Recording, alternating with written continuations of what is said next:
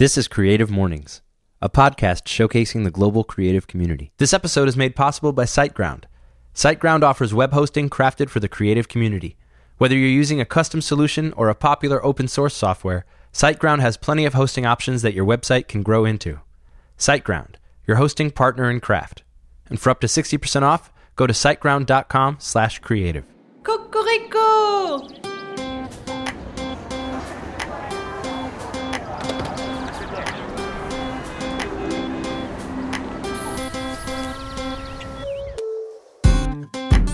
Hey everyone, welcome to the Creative Mornings podcast. This is Matt, and our episode this week took place in Richmond, Virginia, and features a talk from June of 2016 when the Creative Mornings global theme was broken. Our speaker is Katherine Wintsch, an entrepreneur whose company, The Mom Complex, began out of a need to develop better products and services to make the lives of mothers easier. And her affiliation to Creative Mornings? Well, it was really just a happy accident. Yeah, this team who designed our corporate website, who I'm good friends with, um, are volunteers for Creative Mornings here in Richmond, and they uh, asked me if I would like to speak. And you had never heard of it before? I had not heard of it, which now, kind of digging into it, I'm, I just absolutely love it, and I'm shocked that I hadn't been to one um, before because they're so well done and so well organized and I think it's such a great platform. Yeah, it really is. And before we get into the talk that you gave, I was wondering if you could give our audience a little bit more of a background on the Mom Complex. Yeah, I started the Mom Complex six years ago, and it is a strategic consulting company. And we help primarily Fortune 500 companies develop better products and services and marketing platforms for mothers. Okay. So everything from Walmart to the Discovery Channel, Johnson and Johnson, Kimberly Clark, um, huge companies who you know it's part of their mission to make the lives of mothers easier through products and services, and we just have the inside scoop on all things mom. And we consult with those companies a lot on product development. So just solving very specific problems for moms. And most of the time, you know, these companies are not aware of what those challenges are, and research kind of paints a sunny side of the street image of motherhood. And, and we keep it real and talk about the highs and lows and ins and outs and the, the tough side of being a mother. And one of the things you actually get into in your talk a little bit is the name itself. I always feel like people don't give it enough credit because of the name. You know, I mean, I even have friends that are like, "What's that mommy complex?" And and it's you know we're very small, but we consult with the the biggest companies in the world. But I think it's just kind of an interesting um, dynamic that people don't always take it seriously. Um, but as I talked about in my Creative Mornings talk, I'm I'm less concerned now more than ever of what people think of me and, and what I'm doing for a living finally. With that, we'll let you get into Katherine's talk, and as usual, there's much more from our conversation afterwards. Enjoy.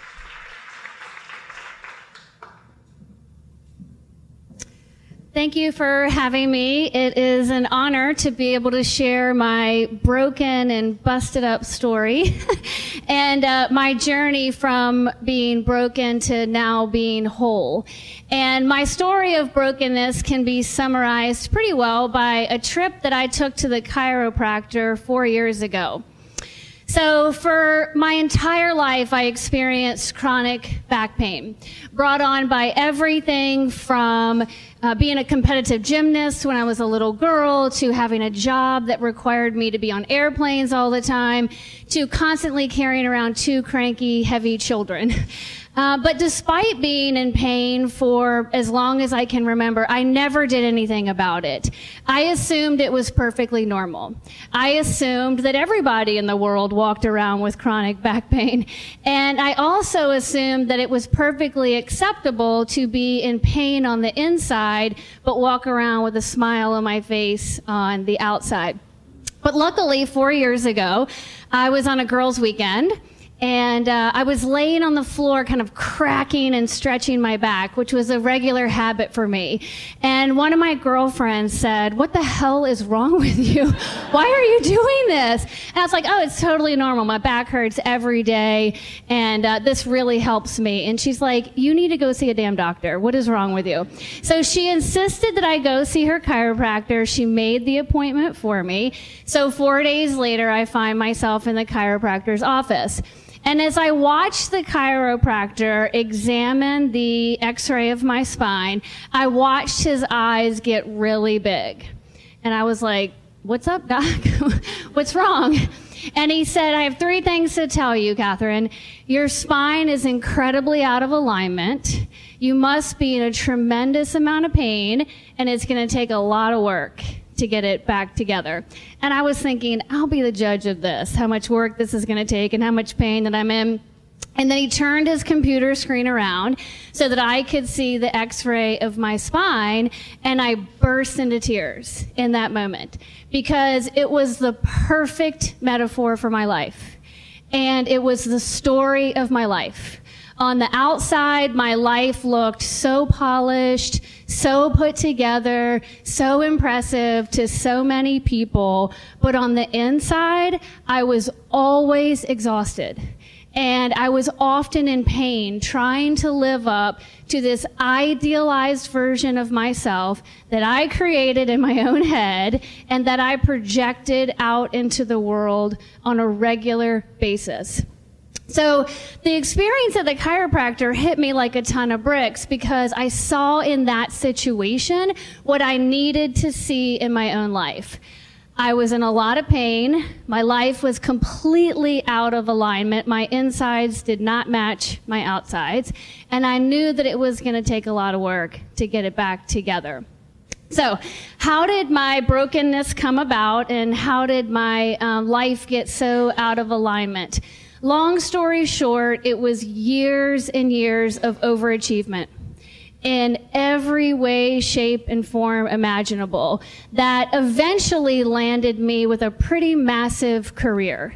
So my people pleasing skills worked. Uh, they worked so well, in fact, that early on in my career at the Martin Agency, I was tapped to help lead a team of people responsible for $42 million in business when I was 30 years old and pregnant with my first child. So, let the misalignment begin. Uh, that my achievements always felt great on the surface, but they were always temporary and they were never enough. I was always chasing. I was always rushing. I was always exhausted. And I never felt like I was good enough. It was always fleeting. But I put on a smile for 14 years and I pretended like I was happy and I acted like I was happy. And what I ended up doing, I now know, is that I was putting my essential self aside and I was living my life through my social self. And my social self was the part of me that learned to value the things that the people around me valued. And I was really good at it. I was masterful at it. I knew exactly what mattered to the people around me. So if Renee valued profit margin, I would figure out how to drive it. And if Mike valued creativity, I would figure out how to grow it. And if Beth valued deadlines, I would stay up all night long for weeks at a time to knock a project out of the park. Mostly to just have the work killed um, pretty soon after. But I was really good at it. I was really good at being who other people wanted me to be. I was really good at it. And in most people's eyes, I had it all.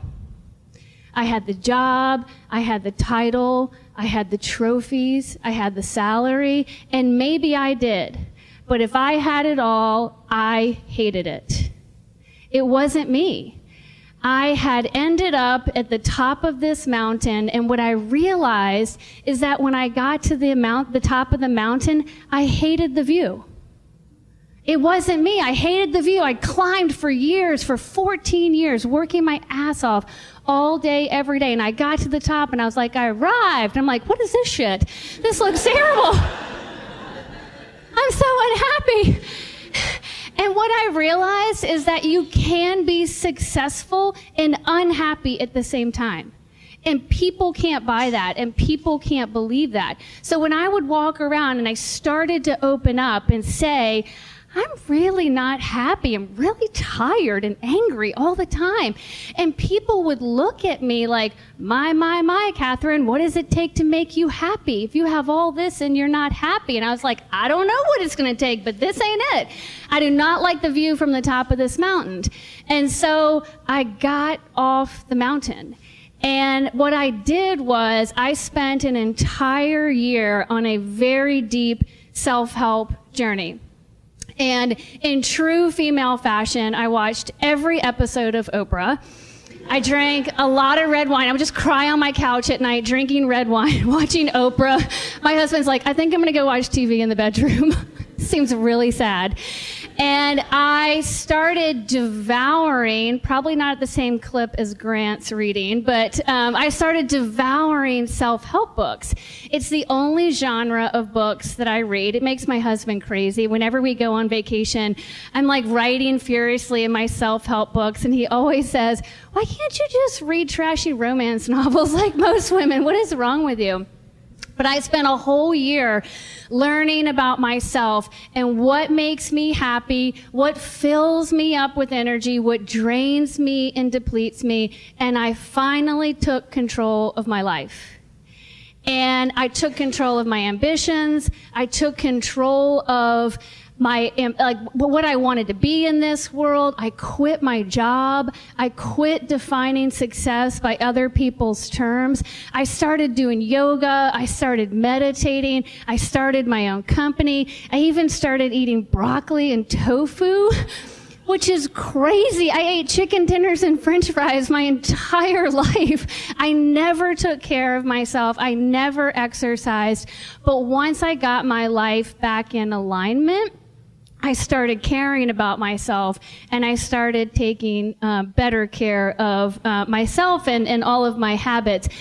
And what I realized was I didn't want to be on that mountain anymore, and I found the courage to just jump off of it and get off of that mountain. And I put my big girl pants on and I climbed a different mountain. And four years later, I can say that I am no longer broken. I am a hundred percent whole. I am a hundred percent in alignment, meaning who I am on the inside and what I deeply care about and what makes me happy is 100% represented in my actions and everyday behaviors. And what I realized was with my former life was that I was an actor on a stage and I was pretending to love a life that I built not for me, but for other people to be proud of me. And there is a big difference. And if you are leading your life and running your life to impress other people or make other people proud of you, it is a path to nowhere happy. And you will be so exhausted so frequently. So, what I want to share with you is um, as part of my journey, there are five lies that I finally stopped believing. And these were lies that, for as long as I can remember, I bought into lock, stock, and barrel. And I believed them and I went after them. And um, I came to find out that they're, they're lies. Everybody was lying to me.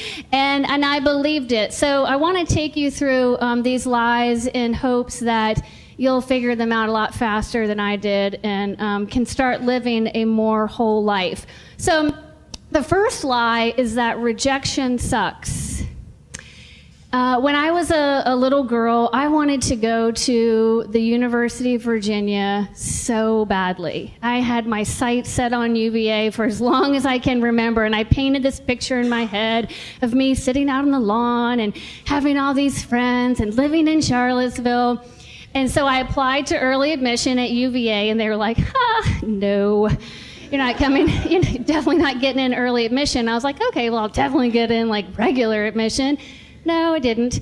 Got rejected and ended up going to JMU, which was my second choice, and ended up having a wonderful time at JMU, met lifelong friends, and I also met my husband at JMU, who is a remarkable human being, Richard Wintsch. We have lots of fun together. But re- regardless of the fact that I met this amazing human being there, which I obviously would not have met if I went to UVA, I still carried around the rejection for 10 years. I still felt like I was not smart enough to get into UVA and that JMU was my second choice, and I carried it around until the night that Richard proposed to me. I put my head down on the pillow and I sat up in bed and I was like, thank God I didn't get into UVA. Oh my God. Like, I hadn't connected the dots that had I gotten what I wanted, I would never have met this amazing human being. And, um, and he's mostly amazing because every guy I ever dated before him was a raging loser. Like, like of the biggest magnitude, you cannot, I would show you pictures, but you would never have any faith in me. And, um, and I probably would have continued down that path. And so when you think about your own life, there are points in time when you have been rejected, you will continue to be rejected. And nine times out of 10, there is a reason for it, and there is a silver lining in that rejection. Now, it's easy for me to look back on this rejection and say, oh no, it was cool. I met this great guy, and we have two great kids together. But now I apply this to my daily life in the present moment not in the future. So, as an example, I'm writing a self help book for mothers right now latest toll is that it's been rejected by 13 publishers. And every time it gets rejected, I say, I know this is happening for a reason, and I know when I get a publishing contract that I will say, thank God it didn't happen in the summer of 2016 for whatever reason. I have faith that it's going to happen. So rejection does not always suck. The second lie that I um, stopped believing was this notion that bigger is better. So, um, and I mean this in terms of your career and what you're going after. So, I was born and raised in Richmond, Virginia, and I love Richmond, Virginia. And even when I was a little girl, I never believed that I had to leave my hometown in order to have a very successful career. I felt like I could have both. But everybody thought I was crazy. When I was at the VCU Brand Center, they said, you know, write down the list of internships, cities that you want to go to, agencies you want to go to. And I said, I want to go to the Martin Agency. And I left all the other blanks, I left everything else blank immediately was called in my professor's office like what the hell is wrong with you? And i said i want to live in richmond. And he said that's great then this summer you should go to san francisco. And i said no i want to live in richmond. And they was like oh god what is wrong with you? And then my whole career i would get calls from headhunters. We had this big job with a corner office and living in this city brighter lights more money. And i was like my family lives in Richmond, Virginia, and I believe that I can have a great career. And I don't think bigger is better. I think the bigger the company, the harder it is. I think the more people that work for you, the more headaches that you have. Like, I don't buy it. I like small and intimate. So I've been fighting on this front for probably 15 years. Everybody thought I was crazy, but it is paying off in such wonderful, wonderful ways. So last week, my father was the mystery reader in my six year old son's class. Like, this makes me want to lose my mind. Like, this is my life and this is my everything. And I couldn't have that if I lived in New York or Chicago, if I was chasing money or chasing titles. Like, this is a really good life. And lo and behold, I ended up with a great corner office after all. And it's in Carytown. And I believe the small things matter. And I think it is a lie to think that happiness is always going to be found in a bigger office or in a bigger city. It just isn't true for me at all. The third lie is um, this notion that women can't have it all. And this is such an exhausting conversation. You know, the cover of the Atlantic magazine, you know, why women can't have it all. And I'm like, wow, it's awfully pessimistic. Jesus. And um, what I love about men is men don't have these conversations. So I write a blog, uh, a, a blog regularly. It's called In All Honesty and I wanted to write about this issue. So I went to my husband and I said, You know that age old question, like, can women have it all? And he was like, No. I have no idea what you're talking about. I was like, it's like everybody talks about this big tension. Like, can we, can we, should we, shouldn't we? He's like, nope, don't know what you're talking about. And I was like, well, do you think you have it all? And he was like, what's the definition of all? And I was like, you know, the house, the wife, the career, the kids. He's like, do I have a wife and a house and a career? Like, yeah, I guess I have it all. And I'm like, God, I wish I could be like you. I think about this all day, every day. But what I believe about having it all, it is 100% possible to have it all, but first you must know what your own all is. And when I was broken, I had everybody else's all. I had my mom's all, my dad's all, my grandmother's all, the school teacher's all, my children's all. I had everybody's all, which is why I was so damn tired all the time. But I had it all and I hated it because it wasn't my all. So when I went through this self help journey, I very quickly started to realize what my own all was. So when I was starting the mom complex, there were lots of questions. Should it be big? Should it be small? Should it be in New York? Should we have offices in Chicago? Should it be franchised around? I didn't know what I wanted to be. But my remarkable business partner, John Kemper, wave John he said, I'm going to help you figure out this company, but I'm not going to help you till you figure out what your end game is. Like, what is your all? Why are you doing this? And so the, the metaphor was as an entrepreneur, I was often advised think of yourself as a chef in a restaurant. You're making a product, and your only job is to figure out what type of restaurant that you want to be the chef in. So, do you want to be the chef at Applebee's? And at first, I was like, no, I'm eating tofu now. I'm not going to eat at Applebee's. And uh, but then you know the thought was, well, you laugh, but that chef is coming up with recipes. Everybody else is doing the work, and he's printing cash and probably lives on an island somewhere. And I was like, okay, we can consider that. And um, or do you want to be the chef at the Four Seasons? And in that moment, I said, I want to be the chef at Millie's. Millie's is small and intimate and delicious and really high quality, and they've never expanded.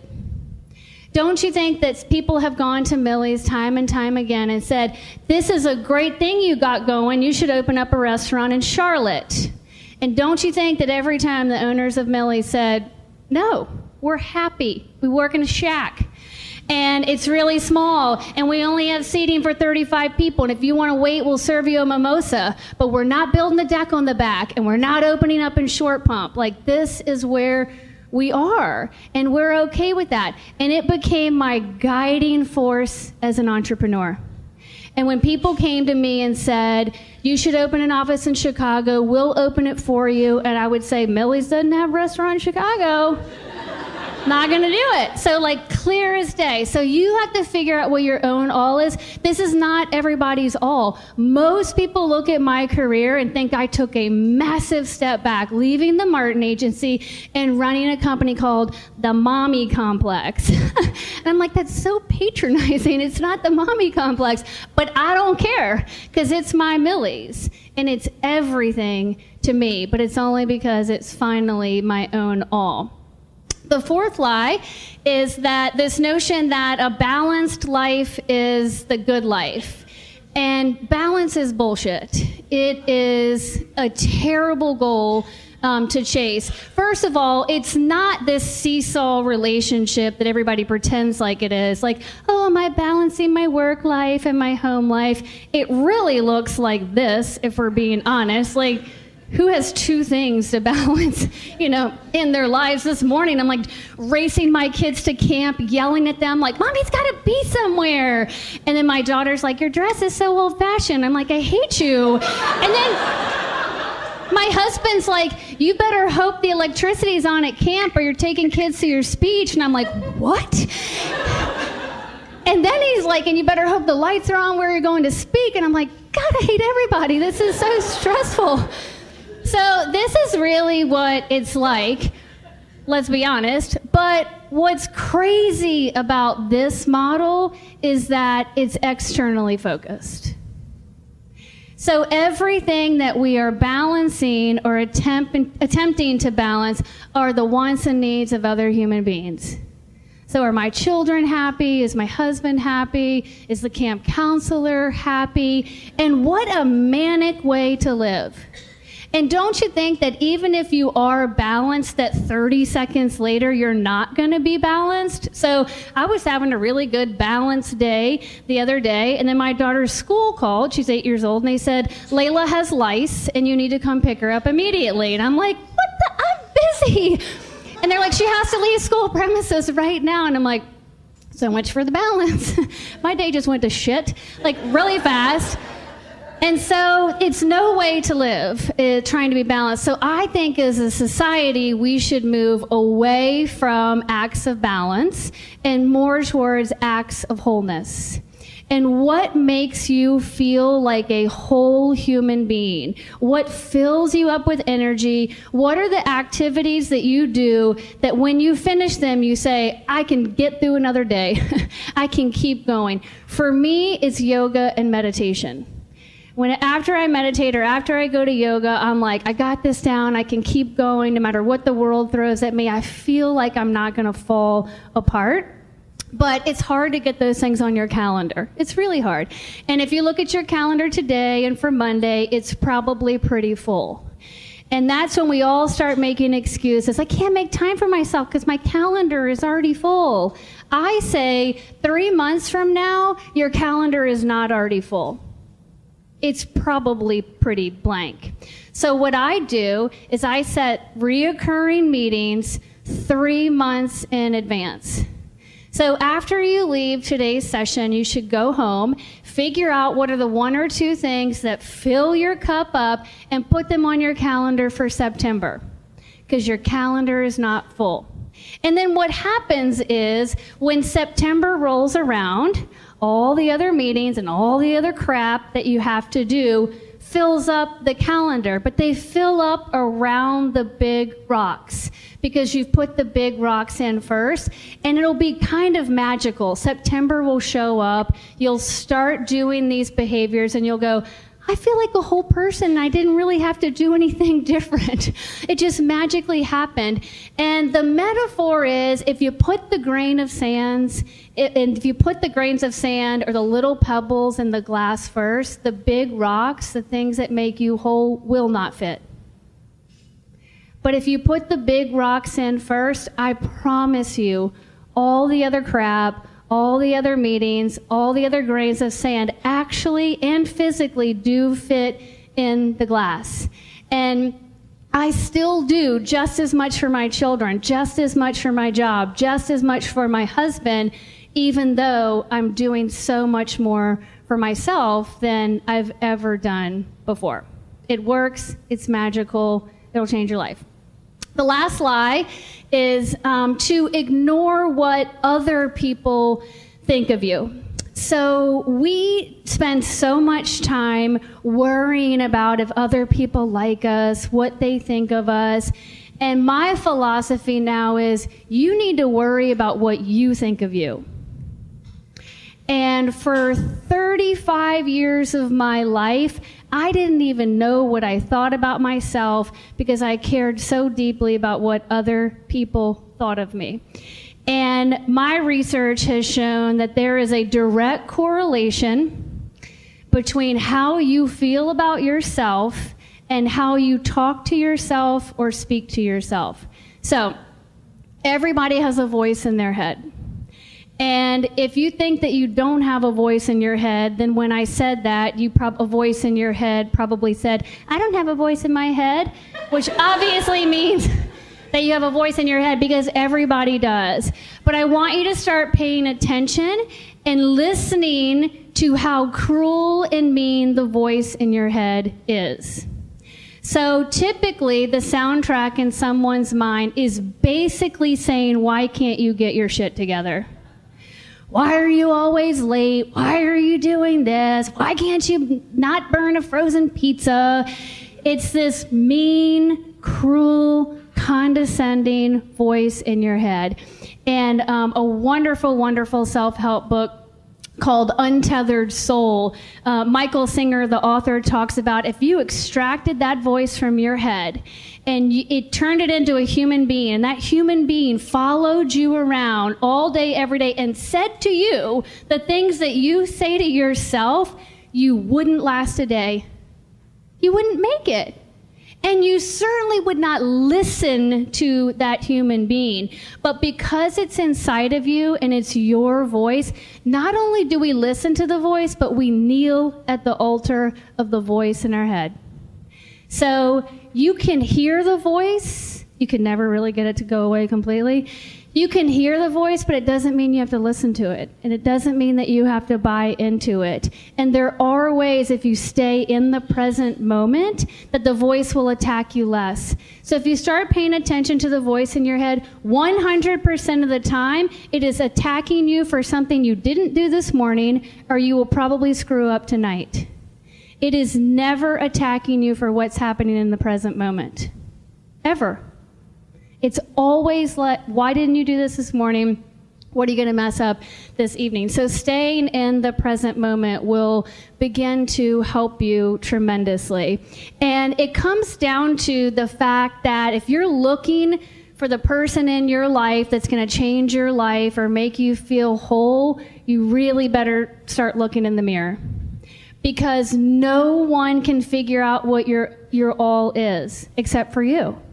And no one can quiet the mean voice in your head except for you, because no one can hear it except for you. And if you take these lies to heart or figure out what your own lies are, it will create real and lasting change in your life. This is not airy fairy, sit on a mat and meditate and hope your life gets better. My life is fundamentally different than it was four years ago. I changed everything in my life with the exception of my house, my children, and my husband. Everything else was fair game. And I want to show you how, how dramatic the change is. Anybody use Timehop, the app? Love this app. And it basically compares what you were doing on this very day, X number of years ago. So this is real. Uh, from last Wednesday, five years ago, I was posting on Facebook, third time in seven days that I've flown out of Richmond Airport. Why I was posting that on social media, I don't know. It just makes me feel sad and tired thinking about it.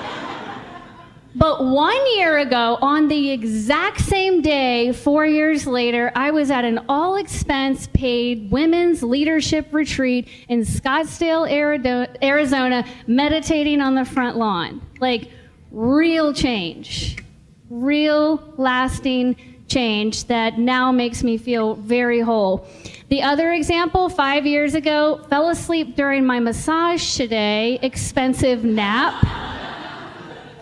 Again, it was like a pity party on social media, clearly. But one year ago, that's my business partner, Lauren Fitzgerald, and we are working at my parents' river house um, on the Rappahannock River on a really big client project for the Mom Complex. And I've always said that the Mom Complex is never going to have an office in New York and Chicago. Our second office is going to be on the Rappahannock River on my parents' front porch because that's what Millie's would do.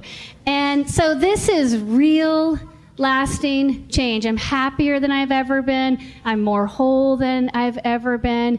And it is such dramatic, fundamental, like amazing life, and it is so much better on the other side. When you live your life for you, you can feel less broken and more whole. And I will leave you with uh, the notion of namaste. Again, I don't even know who I am anymore. I'm like talking about tofu and namaste. But the notion of namaste is that the light inside of me sees and honors the light inside of you. And when you are broken on the inside, it's a pretty dark place to be. So now I am lit up from the inside, and I hope that um, me sharing my story will help you see and honor the light inside of you as well. So thank you for having me, and I'm happy to answer any questions that you have. More from my conversation with Katherine in a minute, but first, we have to take care of some business. And this week's episode is made possible by MailChimp. This is Tyler, VP of Marketing at Sticker Mule. Sticker Mule is the fastest and easiest way to buy custom stickers. Uh, we also have buttons, magnets, and most recently we added poly mailers. What's a poly mailer? It's a popular choice for e commerce stores and merchants to ship their goods. Uh, they're lightweight, they're flexible, they're really easy to ship, so a lot of customers prefer them over boxes. And for our deal emails and our weekly emails, we only use MailChimp. And as VP of Marketing, it's you who handles the MailChimp account? Yeah, I actually started working with Sticker Mule specifically to send emails. So that is my background, and uh, email's been one of the ways that Sticker Mule has grown really fast. Oh, well, then congratulations. Yeah, right. Yeah. so our emails are very simple. We use plain text emails. It's like, hey, we just added this new product to Sticker Mule.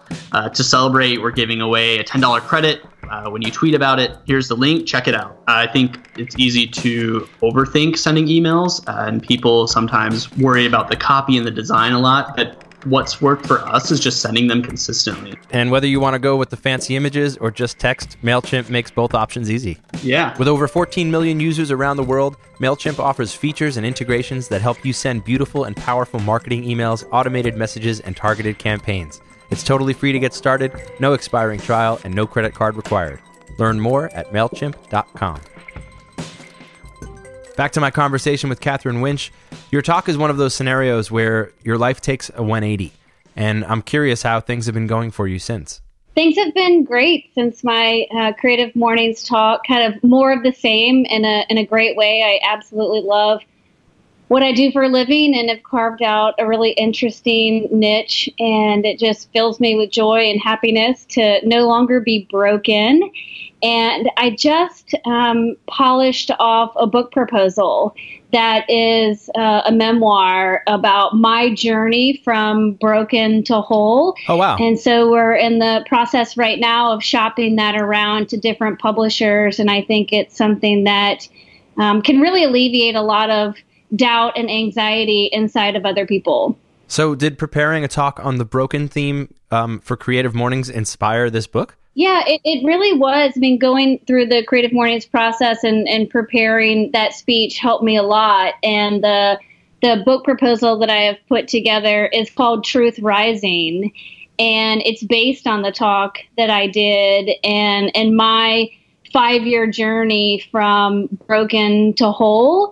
And I think that, you know, it's it's not necessarily a self help book, but it's it's designed for people to see in my journey that I turned the corner, I was broken, and now I'm whole. And I hope that it will give people the courage and the push that they need to, to do the same thing. Yeah, I mean, and that's incredible to hear because it's easy to assume that the person behind the mic is just showing up on the day of and doing their part to shed some light for the attendees, but you don't often think about what the speaker gets out of it. And in your case, you know, you got a book inspiration. That's pretty amazing. Yeah, I, I love that uh, about Creative Mornings. And, you know, 20 minutes is a relatively short window uh, for speaking, but it really forced me to look back on my life and figure out why I was broken figure out what were the steps that I took to become whole, which I talk about in my speech, and and then figure out what I could do to inspire other people to do the same. But having to go through all of that, kind of digging up that baggage, uh, really helped me, and I felt like the talk that I gave um, helped people because people were telling me that, and I thought there's something bigger here than just 20 minutes. And if I put it into a book proposal, then, you know, we can start shopping it around for um, publishers. Totally. And I'd also like to add that, you know, 20 minutes can either force you to remain vague or it can force you to be honest in front of your audience. And it's clear after listening to your talk that you chose the latter in that scenario. Yeah. And I think it's important to tell the truth and tell the whole story. So, you know, a lot of people looked at my career before in advertising and thought, you know, I was so happy because I was successful and I was a senior vice president at a very prestigious agency, but I really was unhappy. And so, to the outside world, I don't know that they could see as much of a remarkable change because I was wearing a mask before and I was finally able to take off that mask and and and live a more authentic life. But I felt like I I feel like I need to tell this story because it was a lot of hard work.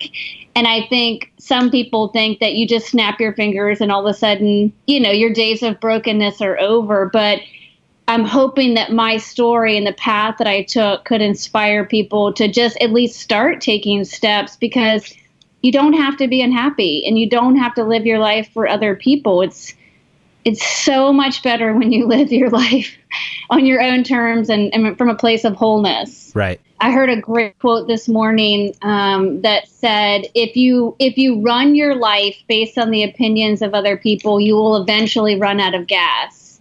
And mm-hmm. that's what happened to me. I absolutely lived my life uh, to please other people and to win the approval of other people.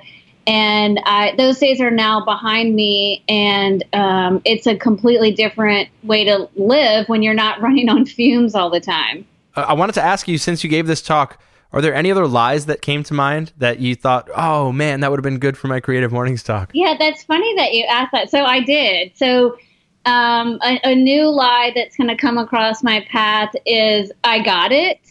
You know, and it's a sense for so long, you know, in my career, I thought that I had to always give the impression that I had everything under control. Like, I got it, I got it, I can do it.